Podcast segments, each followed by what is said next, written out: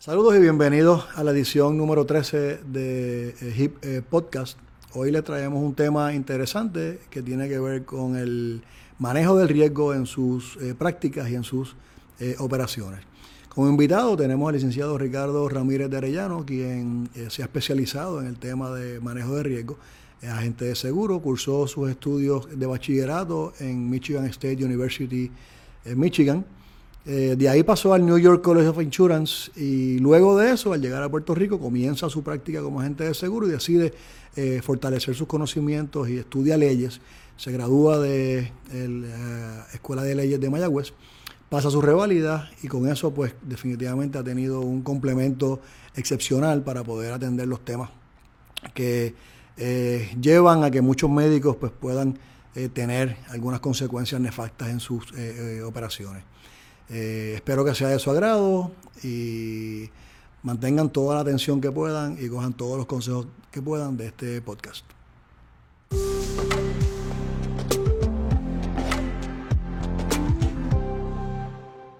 Saludos y bienvenidos a otra edición más de HIP eh, Podcast. Antes que todo, quiero eh, desearle un feliz día de acción de gracia mañana. Siempre es bueno darle gracias a Dios por todas las bendiciones y todas las cosas buenas que nos permite eh, disfrutar durante, durante el año. Así que un ratito de mañana le dediquemos a darle gracias, pues no, no viene nada mal. Eh, más nosotros que hemos tenido una acogida en este eh, proyecto del podcast inesperada.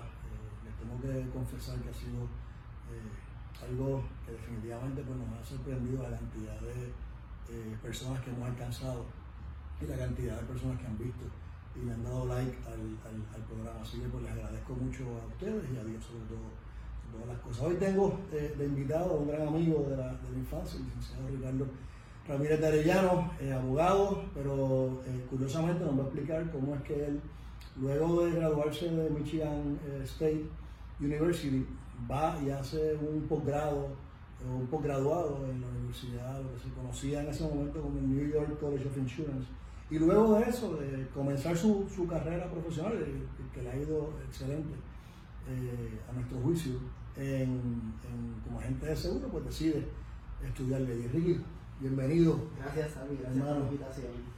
Cuéntanos, eh, antes de continuar hablando de temas que yo sé que todo el mundo está esperando, que son los temas de la industria del seguro que, nos, llena siempre de incertidumbre por la situación que está pasando en Puerto Rico, que cada día pues vemos eh, que hay menos eh, compañías de seguro, pues son menos, menos eh, oportunidades que tienen los médicos para poder asegurar su riesgo.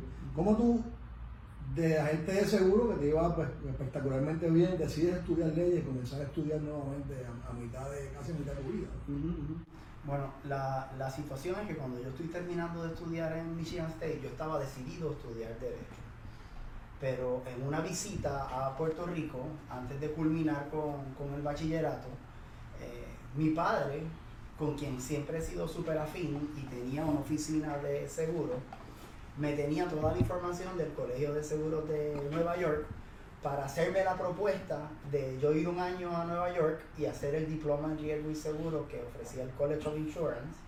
Eh, y entonces irme a trabajar con él un tiempo porque él lo veía como alguien que le podía dejar su práctica, alguien que lo podía ayudar.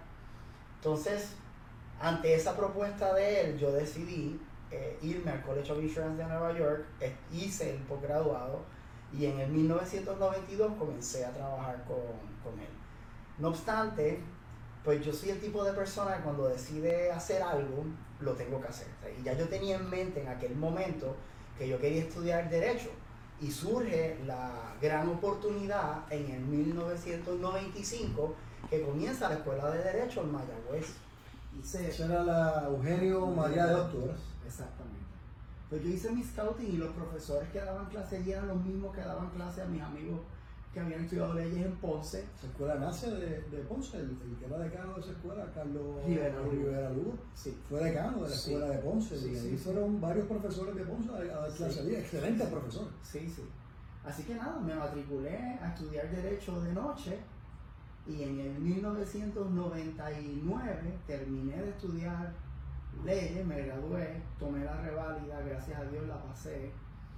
Y pues ahí entró otro, otra etapa de mi vida en la cual eh, pues tuve la oportunidad de, recibir ciertas ofertas de empleo en compañías de seguro, porque pues ahora, pues, además de, de tener el, el, background de los seguros, pues tengo, soy licenciado en Derecho, y una de las personas muy curioso que me vino a ver, eh, que no voy a decir el, nombre porque no viene el caso, eh, eh, él tenía mucha confianza con él y él me dijo, este es el momento de tú comprarle a tu papá. Y yo, en vez de embarcarme a irme a trabajar con él, no es que yo no te quiera contratar, pero olvídate de eso, tú tienes una oportunidad de trabajar por cuenta propia. Si yo fuera tú, yo le compraba a tu papá. Ese fue el momento que, que viste una oportunidad de, de, comenzar a tu, a tu paso, ¿no? O sea, sí. eh, Lo que pasa es que también ya la, mi papá había empezado a bajar su intensidad, pero yo seguía con, seguía con el ímpetu y la oficina seguía creciendo. Ya nosotros habíamos establecido un acuerdo de compra y venta por si algo ocurría, pues yo tener derecho a adquirir la oficina más con unos por cientos de propiedad por el pasar del tiempo y el crecimiento que estaba teniendo la oficina, porque yo me estaba quemando las cejas en ella. Este, y entonces ejercí la opción de, de, comprarle, que inicialmente para él no fue nada muy eh, bueno, porque pensó que lo quería sacar de la oficina estaba, inicialmente. Estaba retirando, digo, eh, eh, legal, moralmente y cariñosamente, pero lo estaba retirando. Este, pero fue bien gracioso porque él estuvo como, como cuatro o cinco días sin hablarme, porque él tenía en mente de que yo lo quería sacar de la, de la oficina. Y un día llegó a la oficina y después de estar cinco o seis días sin hablar conmigo, todos los días él se sentaba al lado mío, a la oficina de la que estaba contigua, a la mía. Él, él vino y entró a mi oficina, se sentó al frente de mí y me dijo, bueno, vamos a negociar. Y pues nada, de ahí surgió que valoramos la oficina y todo el cuento y yo terminé comprándole a él y al vino de nuestra de mi propiedad la, la oficina de seguro. Un saludo afectuoso a, a, a Don Nino, como lo conocemos cariñosamente allá en el área, en el área oeste. Eh, y, y, obviamente a la, a la matriarca de los, de los Ramírez de Areñado, Doña Sari, cuando vean esto, un, un buen saludo. Oye, eh, estamos hablando de, de los años 2000 2000, principios de los 2000, 99, 2000, 2001. ¿Cómo tú comparas ese, esos, esos años en términos de la industria de seguros, la accesibilidad que había, obtener eh, cubiertas, la cantidad de, de, ofertas que había por las eh, compañías de seguros, con el momento que estamos viviendo hoy día? Es que es tan difícil de, de comparar porque era una época completamente distinta. ¿En teníamos, qué sentido? Teníamos un mercado blando eh, las compañías suscribían todo. Eh, ahora, después de María, tenemos un mercado duro. Las compañías están bien selectivas en lo que están suscribiendo. Las primas han aumentado muchísimo más de lo que podíamos haber imaginado que podían aumentar después de una catástrofe.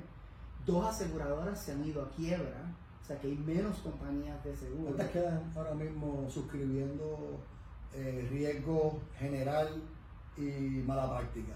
Hay, hay unas principales escribiendo Property and Casualty, que, que son seis o siete compañías de seguro. Eh, mala práctica, hay como cuatro compañías de seguro ahora. Lo que pasa es que ¿Quiénes son? Triple S, Triple S, CIMED, Puerto Rico Medical y CNA. Escribe algunos riesgos también. CNA. ¿De médico? Sí, sí, sí, sí. Lo que pasa es que son bien selectivos la única compañía que no te puede decir que no, que te tiene que dar una cotización, es CIMED. Explícale un poquito a la, a la, a la audiencia de ese. Hay veces que yo escucho a los médicos eh, frustrados. Eh, oye, eh, me demandó un paciente y yo sé que no, que voy a salir bien en el caso, pero el problema que tengo es que eh, me carga, me recarga la póliza, sí, me sí. carga la póliza, se preocupan más por el impacto que tiene esa reclamación, salga bien o mal, eh, que el impacto que tiene en la, esa, perdón, se preocupan más por el impacto que tiene en la prima uh -huh. que del impacto que pueda tener el, el, el, caso como tal. ¿Cómo funciona eso para los que pues, no entienden bien el, el, concepto de cine? Bueno, lo que pasa es que el, el seguro, el concepto de la prima, tú tienes un beneficio si no tienes reclamaciones y tienes una penalidad si tienes reclamaciones, que ese es el recargo que tú estás hablando. ¿Reclamaciones las ganas o las pierdas? Las ganes, bueno, las ganes o las pierdas sí, porque siempre la compañía de seguros va a incurrir en unos gastos. Y eso te, te, va a aumentar la... Hay un impacto en la compañía, no matter what. No matter what. puede que tú ganes, pero el asegurador incurrió en peritos este, y en un abogado que tuvo que pagarle. O sea que aún así la experiencia se afecta por ese caso que se está llevando. En el caso de CIMED, CIMED no te puede cancelar la póliza. Las otras compañías de seguro hacen suscripción individual y como no son creadas por ley, te podrían decir no te voy a asegurar más si tienes una mala experiencia. O sea que eso es uno de los beneficios de asegurarse con, con CIMED versus asegurarte con las otras compañías. Ahora, las otras aseguradoras, dependiendo del riesgo, y si tienes buena experiencia, te podrían dar una prima mejor. Lo que pasa es que uno tiene que tener mucho cuidado con el brinca y brinca de compañías de seguro, particularmente por la forma en la cual están suscritas las pólizas de, de mala práctica. Ocurre igual con las pólizas de directores y oficiales, de errores y omisiones de abogados, que es, un tipo de vuelta que se llama claims made, lo que significa que, que para tú, que la póliza responda, tú, el evento tiene que haber ocurrido y ser reportado durante la vigencia de la póliza después de la fecha de retroactividad. Si tú empiezas a brincar de compañía de seguros y surge un evento de un periodo de cubierta anterior y estás con una compañía nueva, es posible que ese asegurador nuevo no te quiera cubrir la reclamación. ¿Qué viene la, la, adquisición de las famosas colas?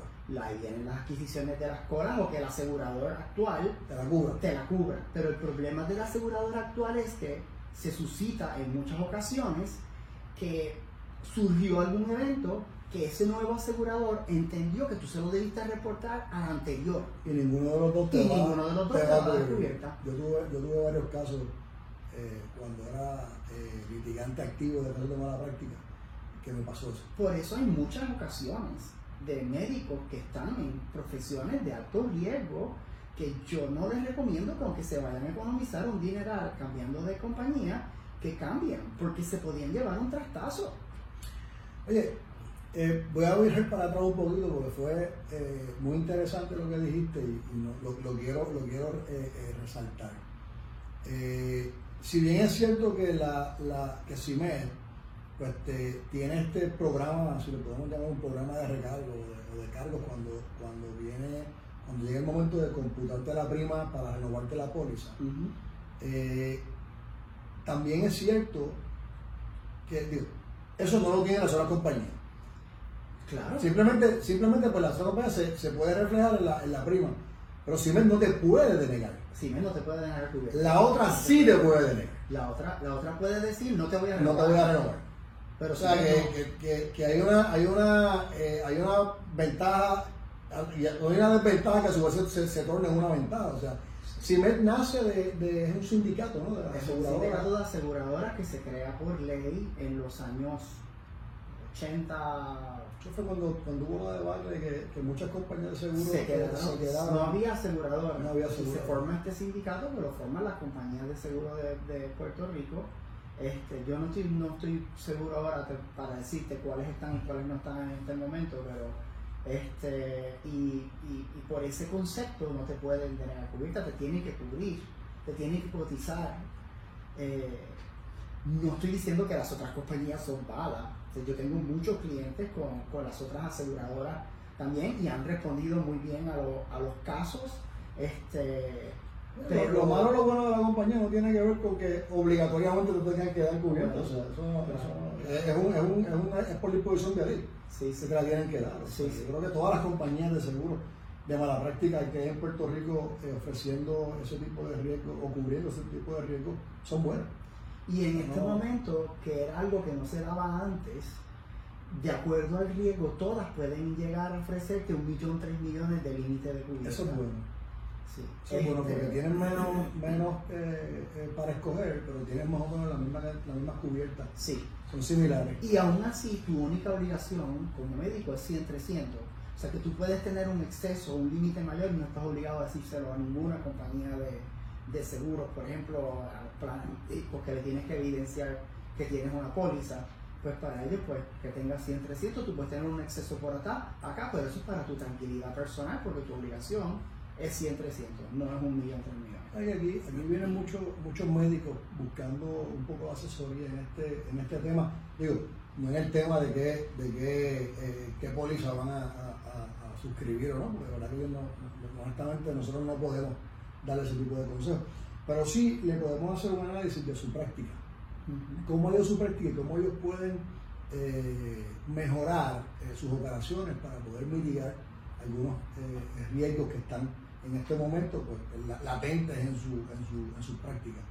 Y es una de las cosas que nosotros incluimos en la plataforma de nosotros, en la de, HIP, porque tiene un módulo que es de consulta y el médico o su administradora o administrador puede a través de ese módulo hacer preguntas consultas y esas consultas son contestadas por, por especialistas. Y uno de los temas es ese manejo de riesgo. Porque a veces los médicos, por su eh, afán del día a día, no tienen tiempo para poder internalizar que algo que están haciendo es un riesgo peligroso. Todos los riesgos son peligrosos, ¿no? pero hay unos más peligrosos que otros y unos que se le pueden salir de las manos. Y con ese módulo, pues nosotros tratamos de que ellos pues, puedan identificar que están haciendo algo que no deberían estar haciendo. Bueno, también es que estamos bregando con seres humanos que pueden cometer errores en algún momento. O, es más, no eso. Son un grupo de personas. Tú no cometiste ningún error, pero otra persona quizás sí. Pero estás envuelto. O sea que vas a caer en el, en el pleito tú también. Y la parte de perspectiva que quien toma la determinación es un tercero. Claro. O sea, eh, esta, esta relación comienza con el paciente y el médico normalmente se inmiscuye el hospital, pero quien determina qué pasó ahí es un juez. Sí, sí, sí. Y en casos un poco más agresivos, un jurado, o sea que, que, se aumenta el número de personas que están pasando juicio por tu actuación, o sea que, es, más complejo eh, aún el, tema. O sea, que cuando la compañía de seguro va a suscribir el riesgo, tiene que estar pendiente de, todo eso y tomar en cuenta que a veces el riesgo se le sale de las manos. Y una vez eso llega al tribunal, nosotros no sabemos lo que va a hacer. Claro. O sea, bien pocas veces, y eso me pasó a mí y me pasa todavía, ¿no? Cuando vamos al tribunal, es bien, bien, eh, bien impredecible a veces. Uno puede tener una estrategia y esa estrategia se te puede eh, descarrilar por eh, un testimonio, por un papel que apareció, porque la enfermera dijo, no, yo lo llamé y el médico dice, no, yo no lo llamé, de momento aparece el récord de llamadas y mira, sí, en efecto la llamada se, se, generó. O sea que un detalle puede virarte un caso y la compañía de seguro, cuando está suscribiendo y está haciendo el análisis, que lo hacen los, los, actuarios, ¿no? Son, los, que analizan ese los, actuarios, los actuarios preestablecen las tarifas, pero el riesgo como tal lo analiza un comité o un suscriptor eh, basado en lo, en, la, en, lo, en lo que tú haces en tu práctica médica. O sea que si, si como cirujano, pues obviamente dependiendo del tipo de cirugía que tú llevas a cabo, pues el riesgo que tú estás, que como aseguradora estés incurriendo y de acuerdo a eso es la clasificación, la prima que tú vas a venir a, pagar. Que tú, que tú sepas, Ricky, hay muchas, eh, hay compañías que, yo, yo sé que hay compañías que se dedican a a darle orientación a los médicos. Nosotros somos uno de los que hacemos eso y educamos a los médicos eh, en temas como manejo de riesgo. Pero no estoy muy seguro si hay compañías que vayan al detalle de que una compañía de seguro diga, oye, eh, antes de yo suscribir esto, vete a la oficina del médico. Claro que sí. Pues, un, una, un compañero como un OSHA que, va a la oficina y mira si, si los plugs tienen las la, la tapitas, ahora tienen, si las sillas también hay compañías que van y analizan en la oficina el riesgo desde ese punto de vista. Tanto CIMED como Puerto Rico Medical tienen programas de orientación a los médicos en cuanto a control de riesgo, en cuanto a cosas que hacen en su, en su práctica que debieran o no debieran hacer y, están bien disponibles a, hablar contigo, a que tú vayas a reunirte con ellos. Este, Y eso no es... ¿Y los médicos van? Pues... ¿Los utilizan esos pues, mecanismos? no, no te puedo decir porque yo no trabajo en la compañía aseguradora como tal, o sea que yo no, no estoy seguro, pero podría pensar que como lo están promocionando mucho y esto viene ya hace dos o tres años, tanto en CIMET como en Puerto Rico Medical, porque te digo esas dos aseguradoras, porque no lo he visto en, en Triple S y en el caso de, de CNA, que suscribe poco, pues es una compañía que no está físicamente. CIMET y Puerto Rico Médica son las más agresivas En este momento ¿verdad? son las que En, más- este tema, en este tema, claro son las que más están suscribiendo. Este, Puerto Rico Medical tiende a tener unas tarifas un poco más agresivas eh, que CIMED en, en algunas especialidades y por eso algunas personas tienden a cambiarse o asegurarse con, con Puerto Rico Medical. Este, yo inclusive he perdido algunos clientes por la situación que te menciono de que yo no les recomiendo que se cambien y prefiero no hacerlo porque sé que hay una posibilidad alta de que la persona se lleve un, un cantazo. Y entonces la situación de esto es que aunque tú se lo hayas dicho a la persona, cuando surge el evento, repercute en que te piden eh, cuentas. La sola parte por lo más finito Sí, siempre. Siempre. siempre. Es un, y es un tema, cuando uno mira y analiza la práctica de un médico, que hoy día, por la escasez que tenemos de, de- de especialistas en Puerto Rico, que eh, cada día es un tema que eh, coge un poquito más de, de auge. Eh, los médicos están viendo muchos pacientes diarios, están haciendo muchos procedimientos y puede que pierdan el, el tracto de uno que otro procedimiento o de uno que otro tratamiento y ahí es que viene entonces el, el, el, issue de, oye, es que usted me hizo el tratamiento, me operó hace eh, dos años y ahora es que me doy cuenta del, del daño y como la, eh, como tú dijiste ahorita, es claims made, pero también tienes que tener en consideración que el año de prescripción para reclamar un daño por negligencia médica empieza a correr tan pronto el paciente se entera de que tiene un daño y quién fue el que se lo causó. Claro. Porque puede ser que yo de momento pues me sienta mal y me diga, "Oye, tienes este problema y no sea hasta dentro de unos meses que me diga, oye, que esto es causado por Sí. esta situación, que fue el médico tal, y tú ahí entonces que empieza a correr el año. O sea Sí, que eh, lo que tú estás diciendo, pues lo- yo creo que deberían tomarlo muy seriamente en consideración al momento de decir voy a renovar y con quién voy a renovar.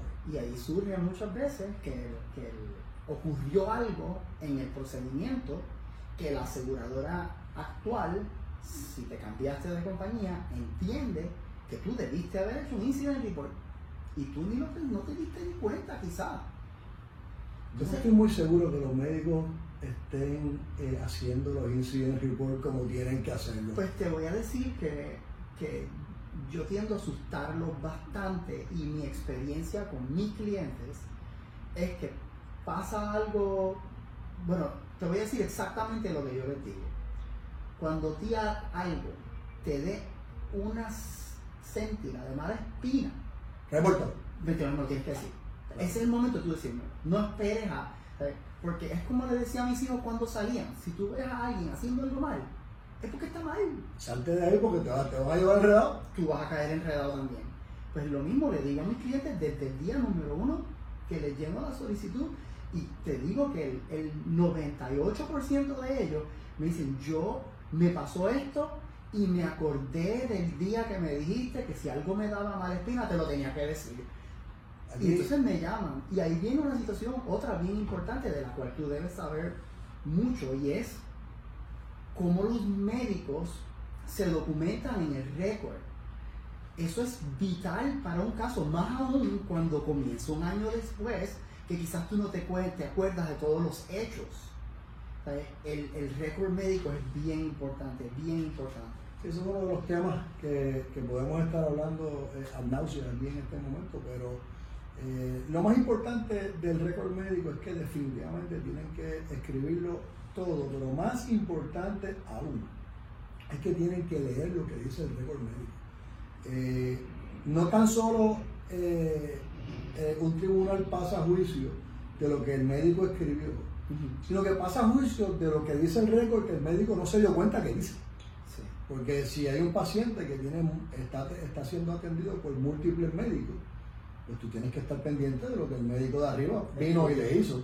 Y si la enfermera le puso o no le puso el medicamento que tú le enviaste a poner y a, qué hora se lo están poniendo. el médico tiene que estudiar ese récord. Esa es una de las ventajas del récord médico electrónico, que te, facilita la, lectura, porque la, la, la, escritura de los médicos pues, tiende a ser un poco confusa. ¿no? O sea que con el récord médico electrónico se supone que el médico se le facilita un poquito más el estar pendiente de ese cuidado coordinado que tiene que tener el paciente en, el, hospital. Eh, nosotros en esta oficina nos llaman mucho y preguntándonos si tenemos programas de manejo de riesgo eh, enlatados, ¿no? porque los médicos a veces pues no tienen. Y lo que hacen es que pues eh, actúan a base de, de, lo que en ese momento pues ellos pueden conocer, lamentablemente es una de, de las quejas que eh, existen contra el sistema de las escuelas de medicina. ¿no? el sistema, la educación médica no educa a los médicos en otra cosa que no sea en medicina. Claro está, la meta de la escuela de medicina es que los estudiantes de medicina pasen sus steps y lleguen al, programa de macheo, ¿no? que se llama el macheo programa y, y, tengan una oportunidad de hacer su, eh, especialidad. Y esos steps no preguntan nada de seguro, no preguntan nada de facturación, no preguntan otra cosa que no sea algo clínico. O sea que ese enfoque del, de las escuelas en que los, estudiantes pasen los steps, pues, eh, tiene que ser eh, por cosas clínicas, temas clínicos, no puede ser temas administrativos. Pero ya cuando entonces empiezan sus prácticas, pues empiezan a tropezar con situaciones y dicen, oye, yo no tengo, como tengo un, manual de, eh, de, farmacia que me dice los medicamentos, o tengo un manual eh, que me dice el tratamiento, etcétera, pues no tengo un manual de manejo de riesgo. Nosotros en la oficina pues se lo hemos llegado a preparar diciendo, estas son las políticas que tienes que seguir, esto es lo que tiene que pasar con tu con eh, tus administradores, si tienes una enfermera. o sea, eh, nunca está de más en tratar de, darle un pedazo de papel al médico para que el médico lo ponga en su, en su, oficina y que, lo, y que lo sigan, porque me da, me da mucha lástima cuando llegan aquí y de momento no tienen cubierta. No, y hay veces que hay cosas que tú piensas que son obvias, pero no necesariamente son tan obvias. Y un, un este documento como el que tú indicas, que lo plasma, te recuerda de cosas que debieras estar haciendo, que no, quizás no las estás llevando a cabo. Oye, otra cosa que te quería mencionar, que empezaste a hablar del récord médico, eh, una, una cosa bien importante que está bien activa ahora mismo en las noticias y todo, es, es lo que tiene que ver con el robo de información electrónica. Tú sabes que los médicos, ahora con esto de, de los récords electrónicos, también están eh, expuestos a que les roben la información de, de los pacientes y expuestos a reclamaciones por lo que se llama cyber liability. Y ya hay varias compañías que tienen programas enlatados con cubiertas para oficinas médicas.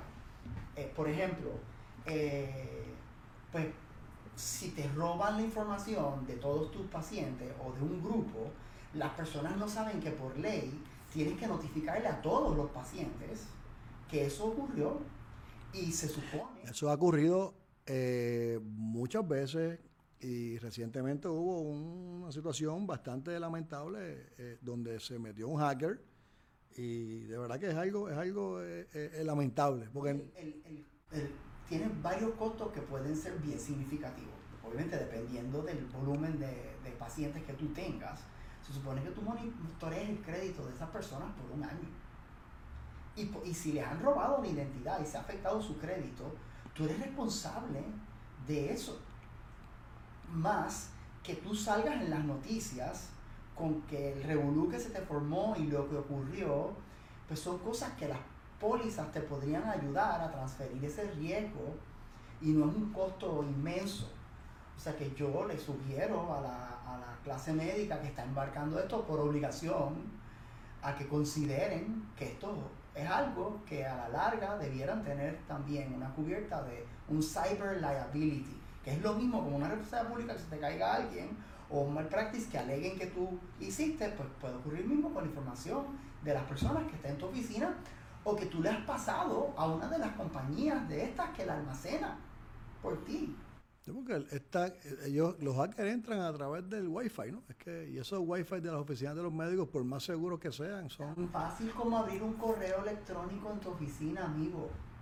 Que por ahí entra un, por ahí entran. Tú abriste el attachment y no sabes que le estás dando acceso a tu sistema a una persona de afuera. La verdad que cada día la, la tecnología nos ayuda, pero nos come. Sí, es peligroso. Nos come, es Y peligroso. dependemos de ella olímpicamente. Aquí hemos estado hablando con, con invitados y uno de los temas eh, que más me sorprende es la, la- la cantidad de eh, dependencia que tenemos de la, de la tecnología. Eh, e inclusive, te tengo que decir que uno de los temas que vinieron a hablar aquí es lo que se conoce como physician burnout, que es el, ya lo dice la palabra, el burnout de este médico por la cantidad de trabajo que tiene, eh, la escasez de médicos que hay, pues lo lleva a tener que atender muchos más pacientes de lo que él quisiera atender durante el día, durante la semana. Eh, pero una de las cosas que, eh, o una de las razones que se enumeran como causas eh, para el physician burnout es la, eh, la cantidad de obligaciones administrativas que el médico tiene que, hacer para poder cumplir con todas estas regulaciones, sea de federales o sea de los, de los Medical Advantage para cumplir con sus estrellas, o sea por eh, regulaciones de Medicare. Y una de ellas es el trabajo que están pasando con el récord médico electrónico, porque antes era mucho más, aparentemente, yo no, podría comparar, antes era mucho más fácil escribir un récord que ahora tienen que sentarse, prender la computadora, buscar. Aunque uno dice que es más fácil porque hay unos templates, luego uno dice que se toma más tiempo, por esa presión que tiene, pues le, le está causando mucho eh, burnout. está llevando a algunos médicos que llevan muchos años en la profesión a, a considerar hasta retirarse para no tener que bregar con eso. No quieren bregar No quieren con, la, con la tecnología. No Sin embargo, los hijos de nosotros nacieron con Si eso. no, no, no ven otra cosa que no sea esa. Es increíble, y tú ves los memes por ahí, a veces la mamá, an- antes nosotros, nosotros mismos, no salimos de la calle. Y ahora mismo los, nenes, digo, a veces a mí me gusta que mis hijos pues, no salgan y se queden en casa, pero, pero a veces es como que, mira, vete para la calle. Y, y, y, y me, me, me- me gustaría eh, que ellos vivieran esos momentos donde nosotros corríamos bicicleta Sí, sí. y Nos tirábamos en Yagua por una cuesta. ellos no van a vivir eso, pero ¿sabes qué? No les importa porque no es su mundo. Claro. Entonces, el, el, el, el médico maduro pues, pues no quiere hacer eso, pero sin embargo los médicos jóvenes llegan y pues para ellos es como que algo normal Sí. La, la, la tecnología. Eh, no sé si, si sea bueno o malo, en el long run, pues sabremos a ver cómo, cómo esa tecnología va a impactar el tratamiento del paciente, porque mientras más tecnología hay, eh, a veces el paciente pues, es atendido tecnológicamente. Y, y una de las cosas que yo eh, Bueno, se vuelve las prácticas bien, en algunas ocasiones, bien impersonales. Totalmente. Una de las cosas que, y uno, uno de los podcasts eh, que una doctora, Carol Rivera Vega, que es ginecóloga, ella nos estaba contando que ha recibido pacientes de Estados Unidos embarazadas a atenderse con ellas aquí y prefieren venir aquí por el calor humano, el calor de, de su, de su personal, el calor del personal del hospital, porque en Estados Unidos es todo como que bien impersonal. Sí, O sí. sea, que a dónde va a llegar esto la tecnología, pues ya hay, eh, no, no, no sabemos, no sé, no, Pues yo creo que no, sí. no puedo yo a mí me parece que el peso del calor humano en Puerto Rico a, gran escala siempre va a existir porque el puertorriqueño de por sí le gusta ser familiar, le gusta tratar bien a la gente, este, o sea que, y muchas veces por eso mismo es que vienen aquí, porque eso nos caracteriza a los puertorriqueños, de que tratamos bien a la gente, que tratamos a la gente con respeto, con cariño. Este, bueno, siempre hay algunas este, patitos feos. Hay unas excepciones siempre. Pero hablando del tema de riesgo, eh, el otro día estaba yo eh, analizando antes de, eh, digo, preparándome para esta, eh, este podcast y, analicé varias, varias situaciones, entre ellas el, tema de la tecnología. Estuve la semana pasada en un foro de telemedicina. Hacia donde va este tema de la telemedicina es que puede llegar el momento que tú, de tu teléfono celular, eh, con un, algún device que tengas en el cuerpo, le puedas estar enviando señales eh, para que el, el, médico o algún receptor de esa información pueda monitorear tu, tu condición. Y ya hay eh, innumerables proyectos pilotos en esa, en esa dirección. ese sistema falla. ¿Quién es el responsable? Es el médico es el que desarrolló el sistema, no, no, le llegó al médico la información correcta, bueno, el médico actuó... Eso ya está ocurriendo, particularmente, por ejemplo, en la radiología. Los, radiólogos, hay radiólogos en Mayagüez, por ejemplo, leyendo placas de toda la isla. Y si el sistema falla, el radiólogo entonces es responsable, la leyó mal, no había buen internet. y si el radiólogo no recibe y están entendiendo allá que hay alguien acá leyendo algo con urgencia, sea que eso va a haber que verlo caso a caso cuando surja, porque hasta ahora no hemos visto ningún caso de algo así que... Nosotros estamos analizando en un, en un, aquí, aquí, internamente estamos mirando cómo es que eh, podría afectar el tema del riesgo en, en este tipo de, situaciones.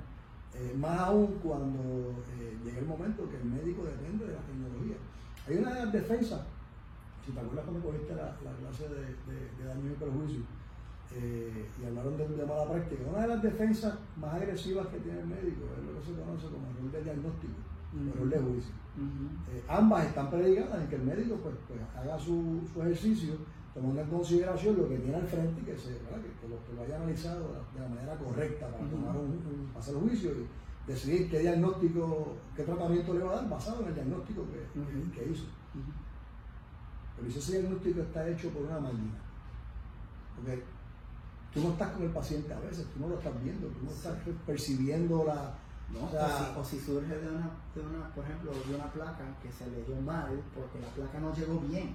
O sea, las demandas aquí, pues, no creo que vayan a ser muchas, la tecnología quizás no falle, pero cuando haya, cuando falle, vamos a tener 50 o 60 personas demandadas, porque no solamente va a ser el médico y el hospital, ahí va a estar y, surgirá, surgirá, una nueva razón para algunas compañías de seguros para decir que X cosa no tenía cubierta y se inventarán una póliza nueva que tú tengas que comprar para entonces cubrir ese, ese riesgo. Pero siempre va a depender de lo que ocurra en el momento en tiempo que surja la, la reclamación, va a haber que analizar los, los hechos. O sea que, porque imagínate, uno hay veces que tú empiezas a pensar, pero ¿y si pasa tal cosa? ¿O si pasa una cual cosa?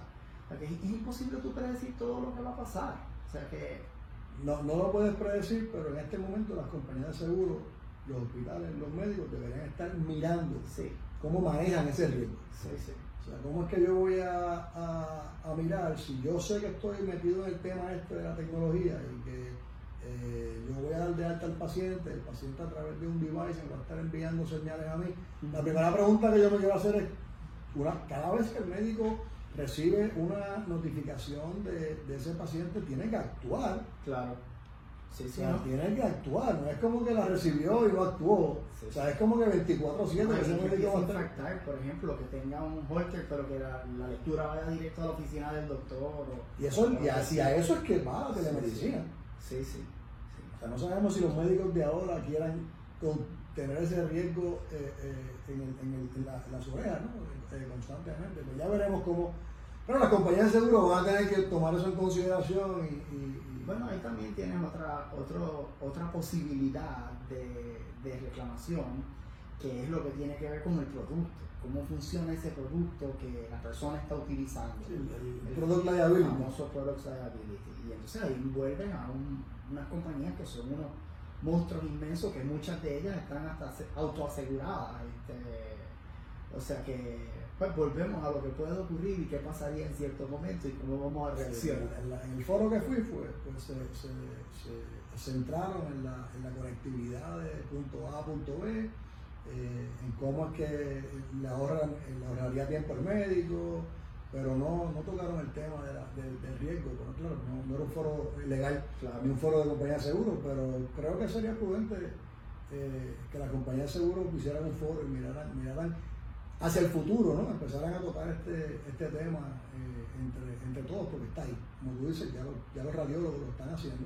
Los hospitales a veces tienen contratos con radiólogos que están fuera de Puerto Rico para atender el, el, el tema de, la- de las guardias, ¿no? Sí. De, de las famosas lecturas eh, eh, eh, de noche o fin de semana. O sea, que es un tema que, que- que no ha eh, evolucionado para- al 100, pero va, va Para va muchas de esas cosas, de igual manera que te digo que nos podemos poner a especular si surge o menos tal o menos cual cosa, eh, muchas de esas cosas van a caer ya bajo programas de seguros que existen, que, que las compañías no han podido excluir todavía porque no saben que puede surgir.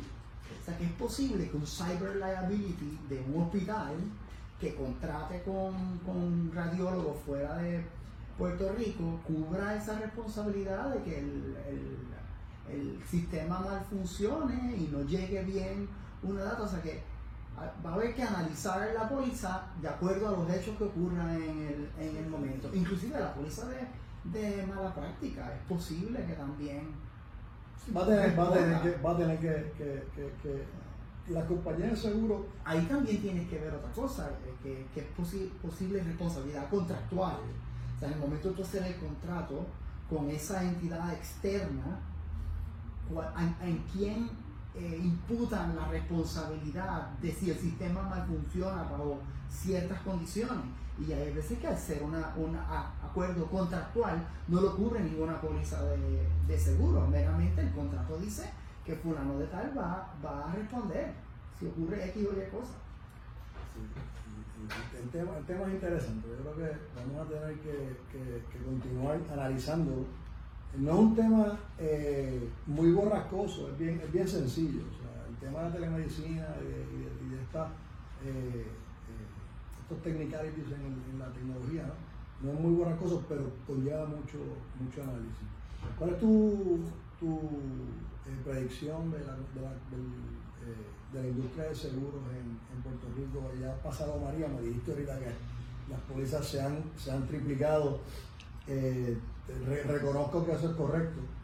Eh, ¿Qué va a pasar aquí con las compañías de seguros? Es- Estamos en un momento bastante difícil, eh, porque por ejemplo la, la ida a quiebra o la iliquidez de Integram es algo bien reciente. Este, yo me encantaría pensar que otros jugadores van a venir a Puerto Rico a suscribir riesgo. Eh, hay ciertos aspectos. Pero se, se están yendo, Optima se fue y vendió. Bueno, O sea que lo que está- vendió, por eso. Pero tuvimos la grandiosa suerte de que un grupo de Puerto Rico compró. Eso porque no está llegando gente nueva. Bueno, por lo menos no perdimos un asegurador. No perdimos un asegurado, eso es correcto. Tenemos otra compañía suscribiendo también pólizas de seguro, que hubiese sido eh, supuestamente a diciembre del 2018, ellos iban a cerrar operaciones, pero surge este grupo de personas que compran a la aseguradora y ahora se llama Optima, lo que era QB anteriormente.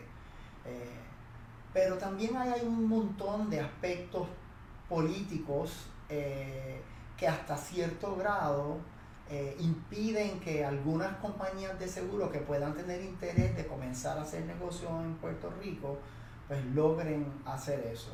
Y pues hay que ver qué ocurre en el, en el futuro. Yo en este momento está bien difícil la cosa y muchas personas han tenido que acudir a lo que se llama el mercado de líneas excedentes, o sea, irse fuera de Puerto Rico a, a buscar opciones que en Puerto Rico puede que no las haya. O sea, yo he tenido riesgos que he mercadeado aquí que no he podido colocar con nadie. Y entonces nos hemos tenido que ir al mercado de líneas excedentes eh, a colocar esas pólizas, por ejemplo con Lloyds of London o con múltiples otras compañías que hacen negocio a nivel de líneas excedentes. En, el- mercado de mala práctica, eh, ¿proyectas algún tipo de eh, escasez de ofertas en los próximos 5 o 7 años? En este momento no, porque ¿Está estable? está bastante estable. Eso no fue algo que se afectó por, por un huracán.